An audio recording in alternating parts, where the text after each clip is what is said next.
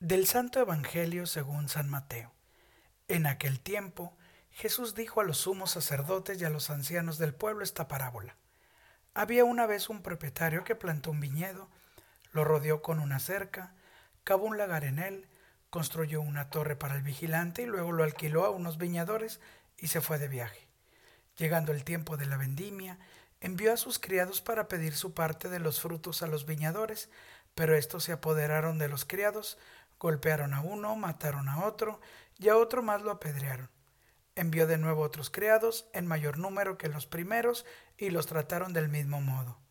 Por último, les mandó a su propio hijo, pensando, a mi hijo lo respetarán. Pero cuando los viñadores lo vieron, se dijeron unos a otros, este es el heredero. Vamos a matarnos y nos quedaremos con su herencia. Le echaron mano, le sacaron del viñedo y lo mataron. Ahora díganme, cuando vuelva el dueño del viñedo, ¿qué hará con esos viñadores?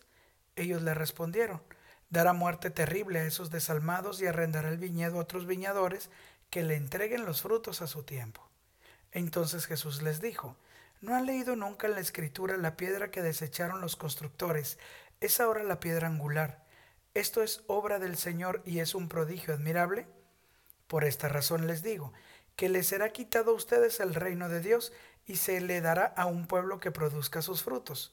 Al oír estas palabras, los sumos sacerdotes y los fariseos comprendieron que Jesús las decía por ellos y quisieron aprenderlo, pero tuvieron miedo a la multitud, pues era tenido por un profeta.